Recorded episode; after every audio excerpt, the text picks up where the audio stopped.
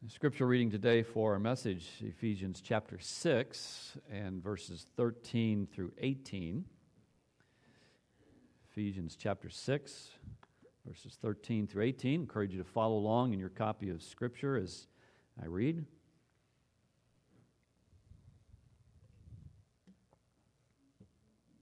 Paul is finishing this letter to the church at Ephesus on a very serious note somber note. He tells the church, beginning in verse 10, to be strong in the Lord and the power of his might, and to put on the whole armor of God. He takes up that same idea in verse 13, where he writes, Wherefore, take unto you the whole armor of God, that you may be, may be able to withstand an evil day, and having done all, to stand. Stand, therefore, having your loins girt about with truth, and having on the breastplate of righteousness and your feet shod with the preparation of the gospel of peace. Above all, taking the shield of faith, wherewith you shall be able to quench all the fiery darts of the wicked. And take the helmet of salvation and the sword of the Spirit, which is the Word of God, praying always with all prayer and supplication in the Spirit, and watching thereunto with all perseverance and supplication for all saints. Brief prayer. Our Father, I pray today as we take up this passage that encourages us, exhorts us to take up the armor, we would be both blessed by the armor that is ours, and we would be encouraged to put it on. We pray in Jesus' name. Amen. Well, I have a brother in law who is a police officer in one of the Chicago suburbs, and so is his son, my nephew. My sister in law says that the most reassuring sound is that which she hears oftentimes in the middle of the night. She's fallen asleep. Her husband comes in from his shift on uh, patrol, comes in late, tiptoes in quietly, but he cannot mask the sound of the Velcro as he rips the band and takes off that ballistic vest, that bulletproof vest. It's such a relief to her to hear that sound because it tells her her husband has returned home safely. That sentiment I've heard shared by spouses of police officers, especially in these last few months, from all over the country.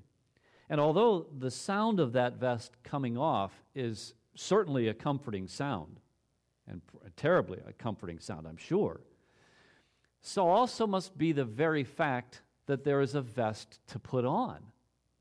That when her husband goes out to the streets and goes off on patrol in the morning or in the afternoon, depending on when his shift begins, there is the, there is the comfort of knowing that there is that, um, there is that vest that he can put on that serves as a breastplate that serves as a protection should a bullet make its way to his, toward his torso. And I read recently of an officer in Phoenix who experienced the benefit just of that vest. He and his partner were um, they were trying to stop a bicyclist who was guilty of a number of moving violations, and the guy would not stop. They finally got him to a place where he had to get off of his bike and run. And so the police officers chased after him, but still the guy refused to stop. And finally, they, they started to get into a struggle, and the bicyclist uh, pulled a gun from his waist and shot the police officer. Fortunately, he was wearing his ballistic vest. The vest saved his life. Now, with that in mind, Paul uses the imagery of a first century Roman soldier's version of the bulletproof vest in verse 14, where he tells us, as we are to take on the full armor of God, one of those pieces that we are to take on is the breastplate of righteousness. God, in His grace, has provided for His children this piece of protection, this piece of armor, the breastplate of righteousness. Now, I just want to encourage you to remember that though you may very well be an eternally secure child of God. There's nothing that can take that away from you.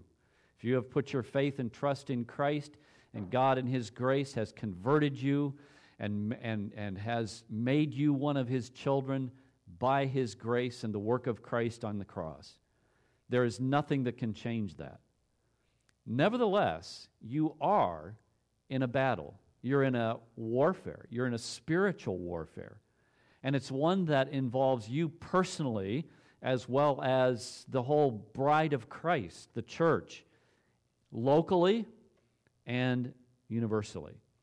Now, just by way of reminder, to soldier effectively in this warfare, let's look at uh, a few ideas that we've looked at already, but we need to be, we need to be, have our memory refreshed in these things. We don't hear them once and get it for good.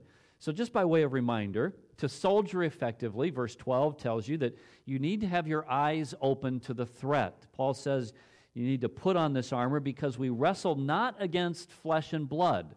This warfare is not a physical warfare, it's a spiritual one.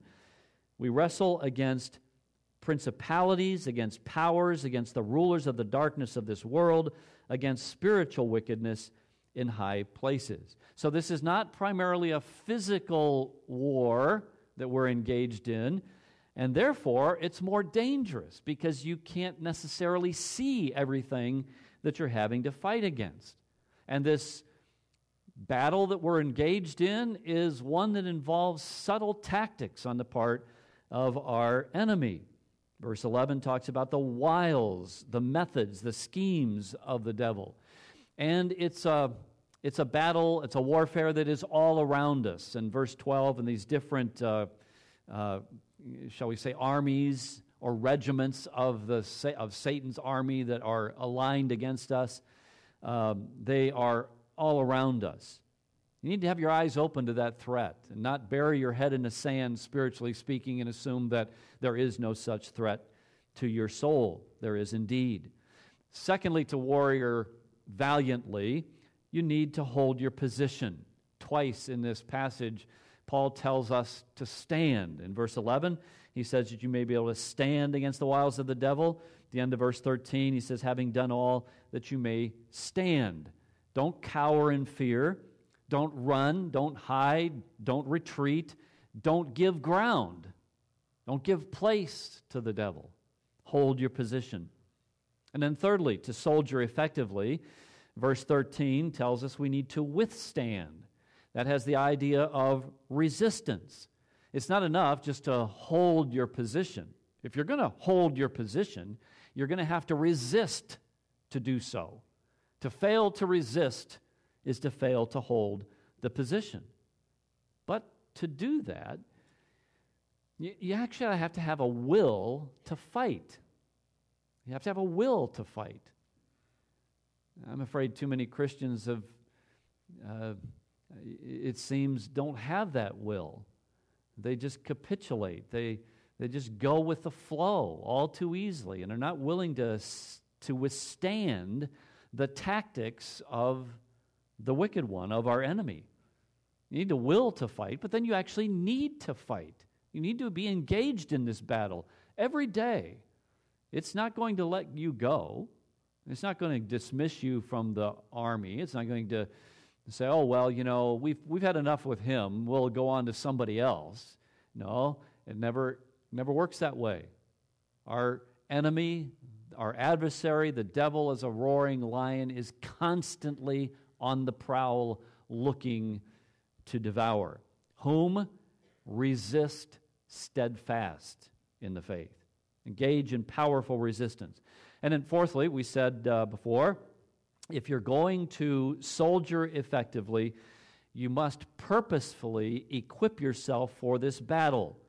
He says in verse 11, put on the whole armor of God. Verse 13, he says, Wherefore, having taken unto you uh, taking unto you the whole armor of God.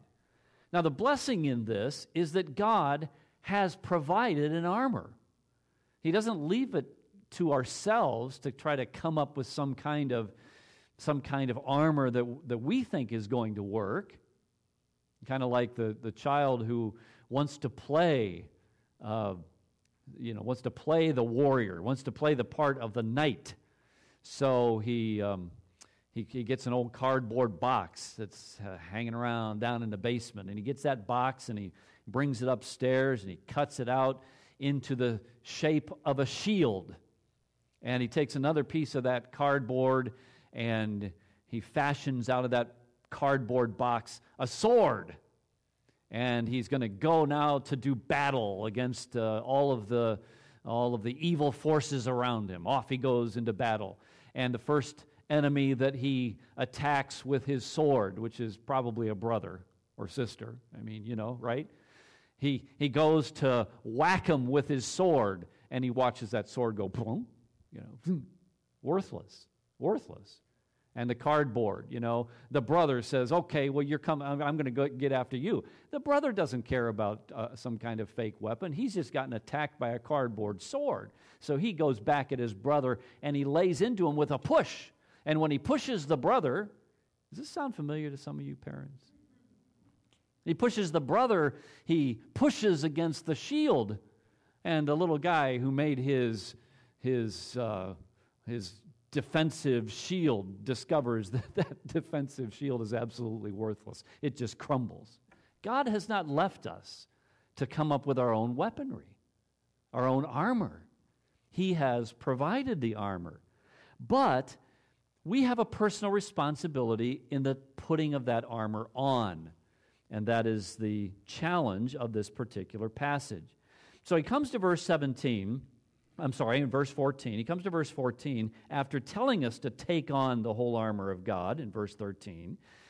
That we need to begin to soldier effectively, we need to begin with the adequate preparation. And that adequate preparation, as we uh, discussed this last Lord's Day, if you were here and could hear that message, uh, we need to prepare ourselves adequately with the truth.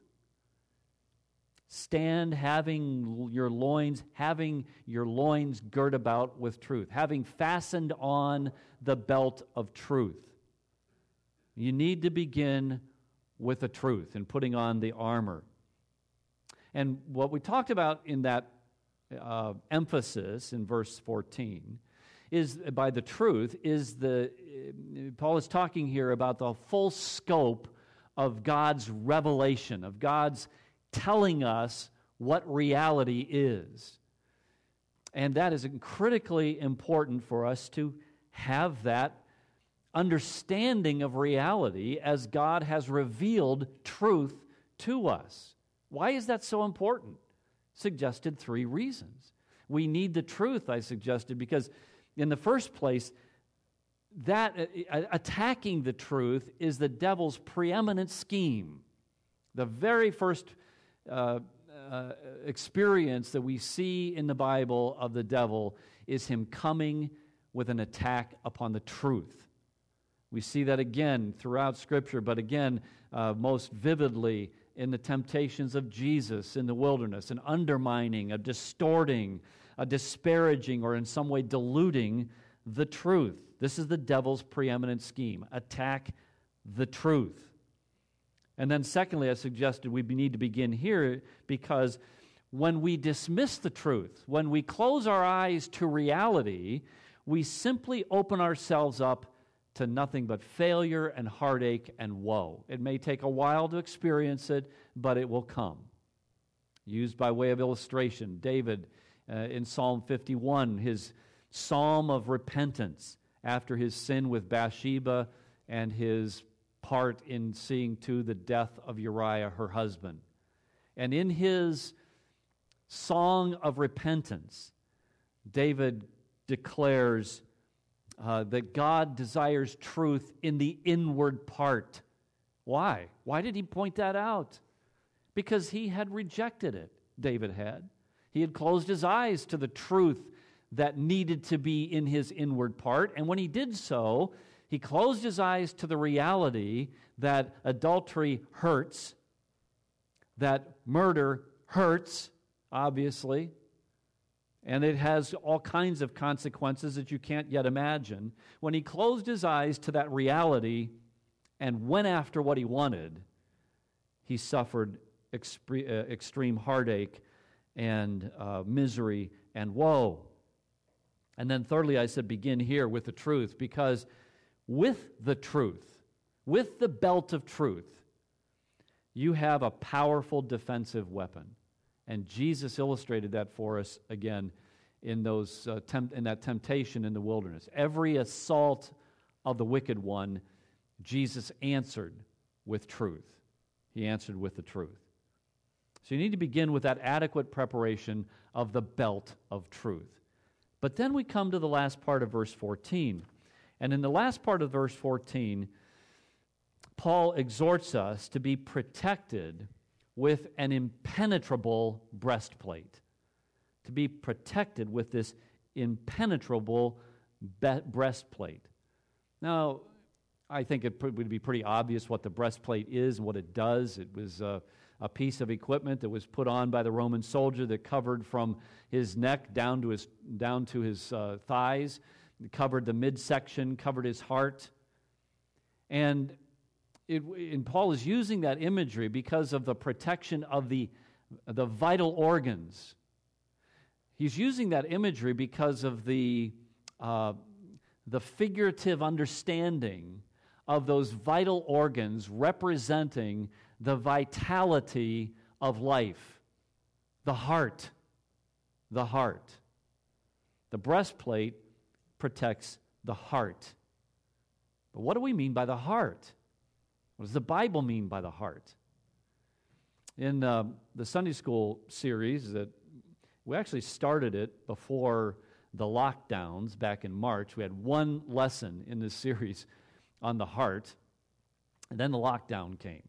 And so that all got suspended. So, in a couple of weeks, when we come back together on September 6th, Lord willing, um, I'll repeat that first lesson on the heart, and then we'll go from there. And it's based on a book, uh, that Sunday school series is based on a book by Craig Troxel entitled With All Your Heart. And in that, in that book, he, he does a great job of distilling the biblical concept of the heart. And his, his definition of the heart is this He says, The heart is the governing center of a person. It's your governing center, your heart is. He goes on to explain. The, the word, the term, the idea of the heart can be used in a simple way and it can be used in a complex way. So he says, when used simply, the heart reflects the unity of our inner being when used comprehensively, it describes the complexity of our inner being, and that inner being is composed of three realms, I guess we could say, or regions, or aspects the mind, the desires, and the will. Your heart is composed of your mind, what you know, what you think about. It's composed of your desires, what you want, what you love. Your heart is composed of your will, what you choose, what you opt for, which path you take based on your choice. All right, so that's what your heart is. And you need this critical protection of your heart. You need this piece of armor that will protect your mind, your desires, and your choices, your will. You need the right breastplate to do that. It cannot be one of your own choosing and one of your own design. Why? Well, because when you try to fashion a breastplate to protect your heart, what you end up doing, what I end up doing if I do it on my own, is I end up with a breastplate that will protect what I think I know what I think I know. For example, have you ever gotten into a serious discussion with a committed evolutionist and tried to argue from a biblical standpoint the creationist position? Even if you use, even if you use uh, evidence that is readily available in an argument to try to uh, give credence to or prove a creationist position. Have you ever done that? I never really have, never really had that opportunity. I'm not much good at debating and stuff like that anyway, but I have seen those debates. Maybe you have as well. And here you've got this brilliant Christian scientist, creationist scientist, who is debating against an, an also brilliant, very smart, anyway, uh, committed evolutionist. And, the, and the, the Christian, the creationist, can use all of these arguments, and yet what does the evolutionist do? He has put on the breastplate of scientism that protects his evolutionary dogma from creationism altogether. And he will not even seriously consider the least proposition. Yours will protect what you think you know. If you try to put on a breastplate of your own design and your own making, that breastplate will also protect what you love and what you desire that may very well destroy you. Years ago now, years ago, uh, there was a, a, young woman who, um, professing believer, church member, who decided she wanted to live with her boyfriend, and uh, nobody really knew about that was going on until she got pregnant and uh, not married, and then was confronted with that sin of cohabitation, the sin that was engaged in that obviously led to the pregnancy. And instead of uh, you know, bowing the head and uh, a, a tear of grief for sin committed and testimony uh, shamed before herself and her congregation church. No. She got angry and defensive and tried to explain how I need to do that. I need to live like this because I can't afford to live by myself, and on and on and on with all the explanation. And this was her breastplate that was trying to protect what she chose what, or what she desired, what she loved. Your breastplate will do that if it's one of your own design and will also protect what you choose, what you choose, but should indeed reject.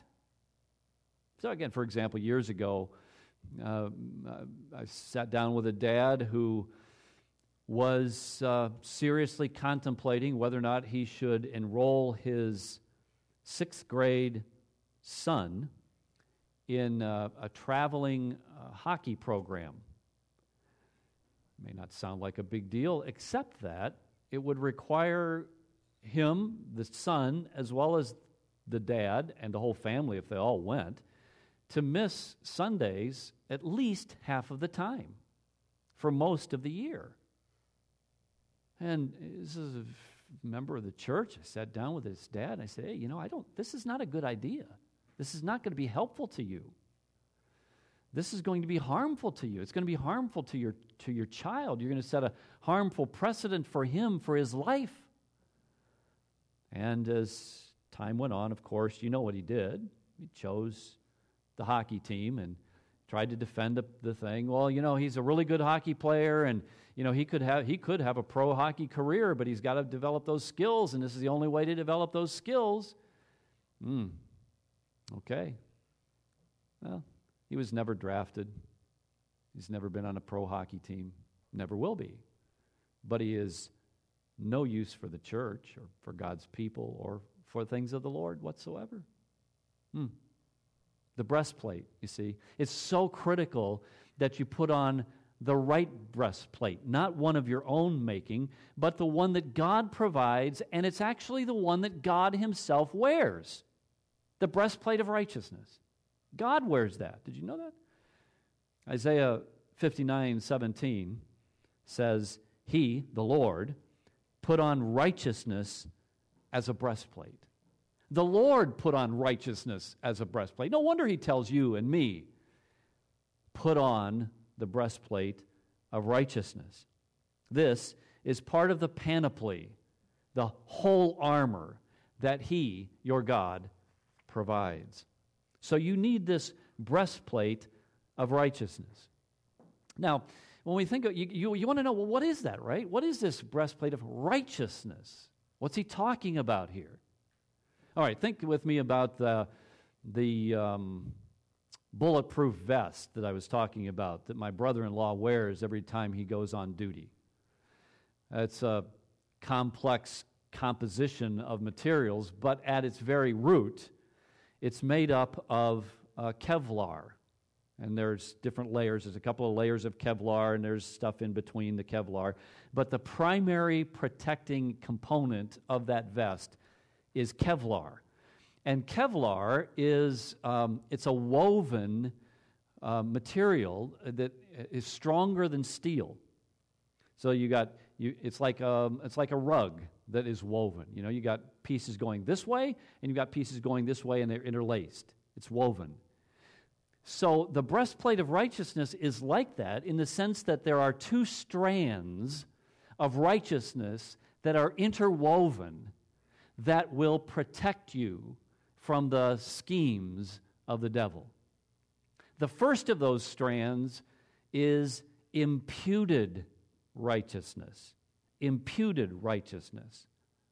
I'll explain what that is in a minute, but here's the thing about imputed righteousness imputed righteousness protects you from ultimate defeat and destruction.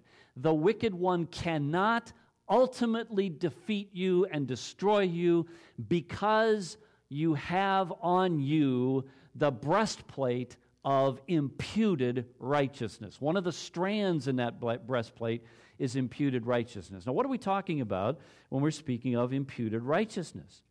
What we're talking about is the righteousness of Christ imputed to you by faith.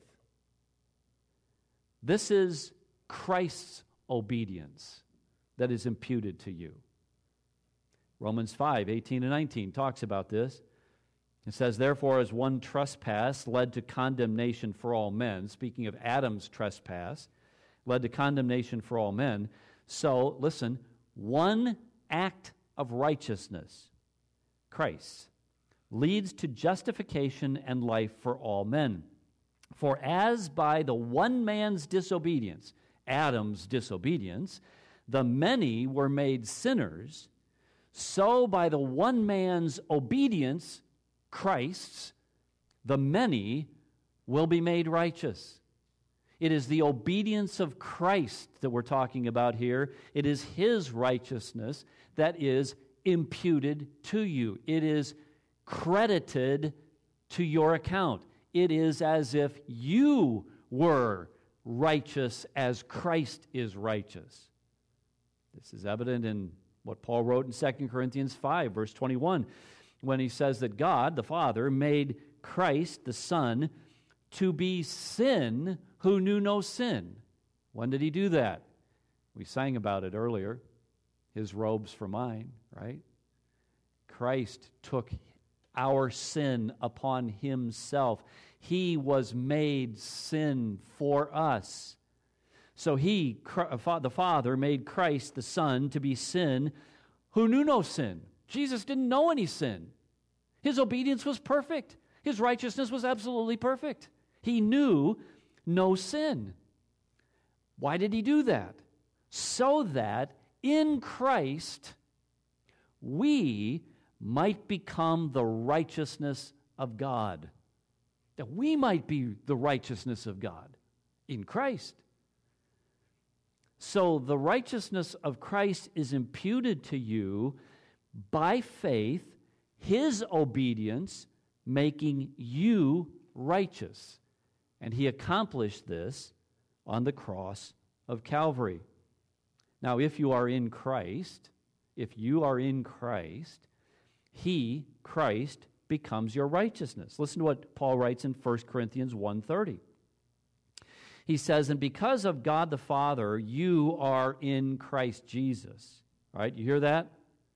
Because of the gracious work of God the Father, you are in Christ Jesus. Now listen to what he goes on to say.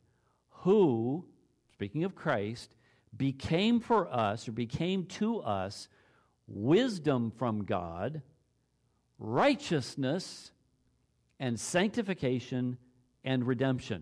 Do you get that? If you are in Christ, Christ becomes your righteousness. We're talking about this one strand of the Kevlar, of the breastplate of righteousness. It is the strand of imputed righteousness. It is the righteousness of Christ that is imputed to you. But listen, it is imputed to you only by faith. So you can never you can never do anything. You can never be like good enough that God says, "Okay, now you're good enough. Now I can impute to you the righteousness of Christ." Now listen. Listen to what Paul says in Philippians 3.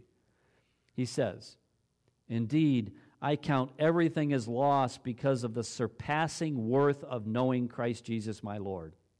For his sake, he says, I have suffered the loss of all things and count them as rubbish in order that I may gain Christ and be found in him. Now listen, not having a righteousness of my own that comes from the law, like, okay, I can obey the law good enough, sufficiently enough that God finally says, okay, you're righteous enough to enter into my heaven. Paul says, absolutely not. I want to gain Christ and be found in Christ, not having a righteousness of my own that comes from keeping the law, but that which comes, listen, that which comes through faith in Christ, the righteousness from God that depends on faith. This righteousness that is imputed to you is imputed to you only by faith. It is, listen, when, when God so worked in your heart, He opened your blind eyes so that you saw how sinful you were and how absolutely incapable you were of ever meriting eternal life. And you cast yourself before God through Christ and you said, I am a sinner unworthy of you. I need to be saved. And you, you, because God opened your eyes to see it, you saw the sinless Savior on the cross shedding his blood for your sin. When you saw that, your eyes saw that. Your eyes saw yourself as the sinner, unworthy of God. Your eyes saw the Savior who poured out his blood for your soul's salvation. And you cried out, Oh, God, have mercy on me and save me that, in that faith, in that moment of faith, that God, where God gifted you with eyes to see and gifted you with faith to believe, God also gifted you with the imputed righteousness of Christ. You were made the righteousness of God in Christ by that faith.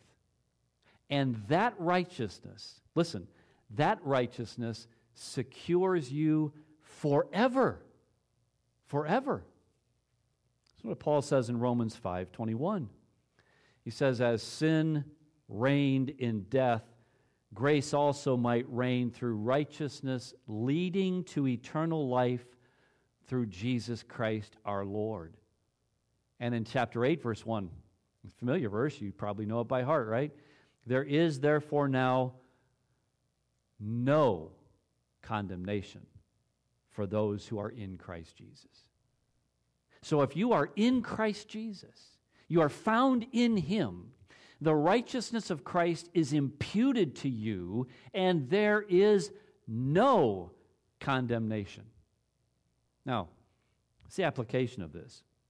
Paul says here, having, literally here, having put on the breastplate of righteousness. What does that mean in terms of this imputed righteousness, in terms of strand one? It means this it means having put on the breastplate of righteousness means that you have come to repentance and saving faith in Christ alone for your soul's eternal salvation. You have. Well, what then does it mean when he says, put on the whole armor of God? Take upon you the whole armor of God, as he says in verse 13. What does that mean? How does that apply to this imputed righteousness, strand one of the Kevlar of this breastplate? To put on and to take unto you the breastplate in the daily battle means that you believe it's yours. You believe that this is yours, and that it's yours because it is yours by God's gracious gift. Dr. Martyn Lloyd-Jones, in his message on this passage and on this very uh, idea of the breastplate. Listen to what he says. Listen to what he says. I, I, thought this was choice. I couldn't say it any better. Who could say anything better than Martyn Lloyd-Jones on something like this, right? He says this The wearing of the breastplate of righteousness is our one security. Keep it on. And when the devil comes and says, You have no standing, you are condemned, you are finished, you must say, No.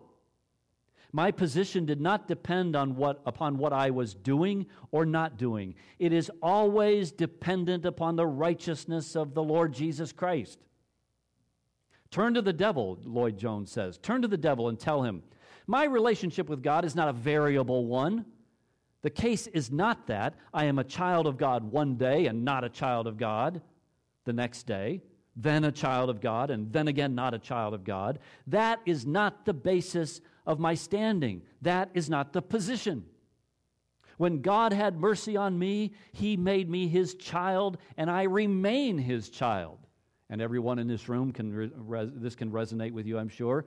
He goes on to say, a very sinful and a very unworthy one, perhaps, but still His child.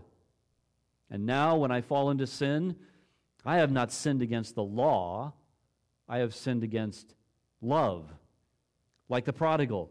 I will go back to my father, and I will tell him, Father, I am not worthy to be called thy son. But he will embrace me, and he will say, Do not talk such nonsense. You are my child. And he will shower his love upon me. That is the meaning of putting on the breastplate of righteousness. Strand one, imputed righteousness. But there's another strand. We could call it imparted righteousness. Imparted righteousness. We can think of imparted righteousness as that which protects us from daily attacks and injury.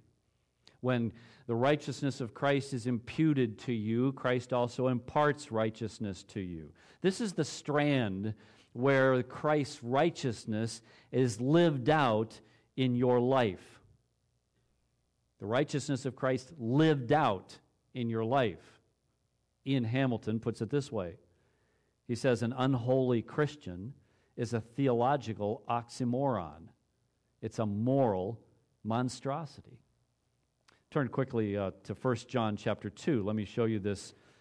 Uh, what, what this imparted righteousness looks like in, uh, in, in the Christian life. 1 John 2, verses 3 through 6.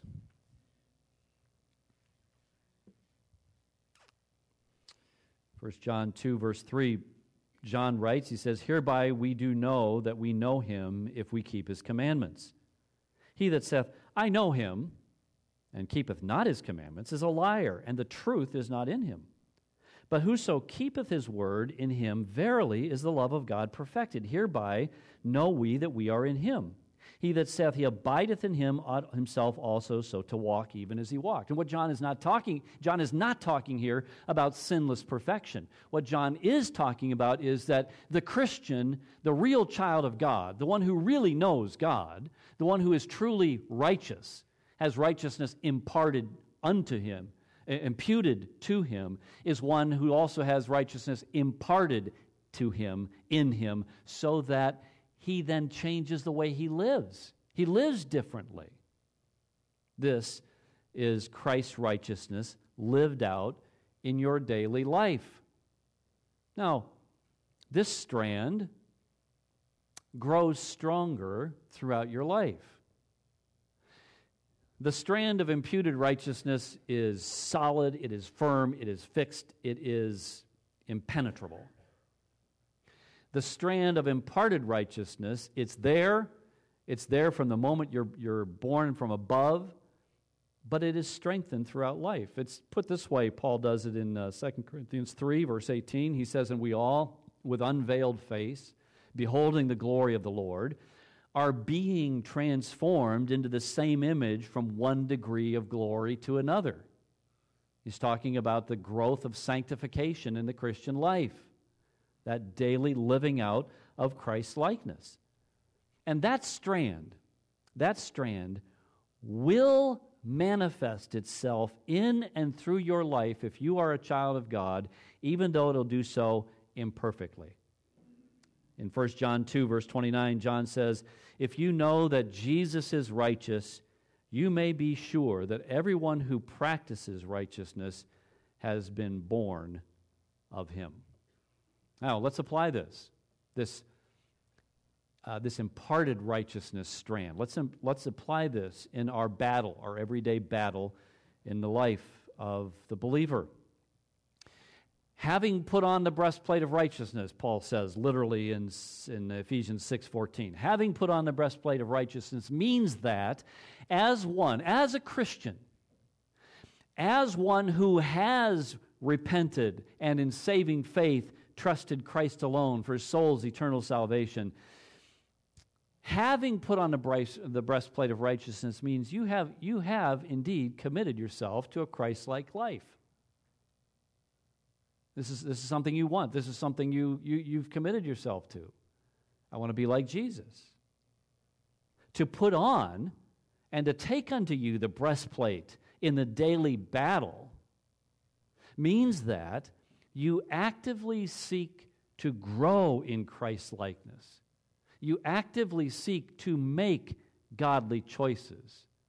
Or, as Paul put it in Romans 13, verse 14, Put on the Lord Jesus Christ and make no provision for the flesh to gratify its desires. To put on the breastplate of righteousness in this aspect of it means that you do just that. Make no provision for the flesh to fulfill, to gratify its desires. You need the breastplate of righteousness. So let me ask you this morning have you, by the grace of God and by faith alone, put on the breastplate of righteousness? Trusting Christ alone as your soul's eternal Savior? If you have, has your commitment to living like Christ waned? If you haven't, why not? Turn to Him today. Has God in His grace opened your eyes to see your need?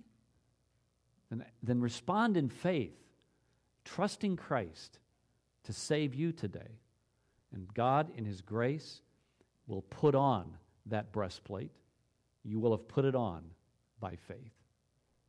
Our Father and our God, I pray this morning that each one in this room will see the importance, the vital, critical importance of this aspect of the armor, this piece that must be put on.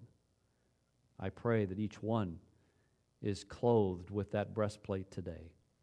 We ask it in Jesus' name. Amen.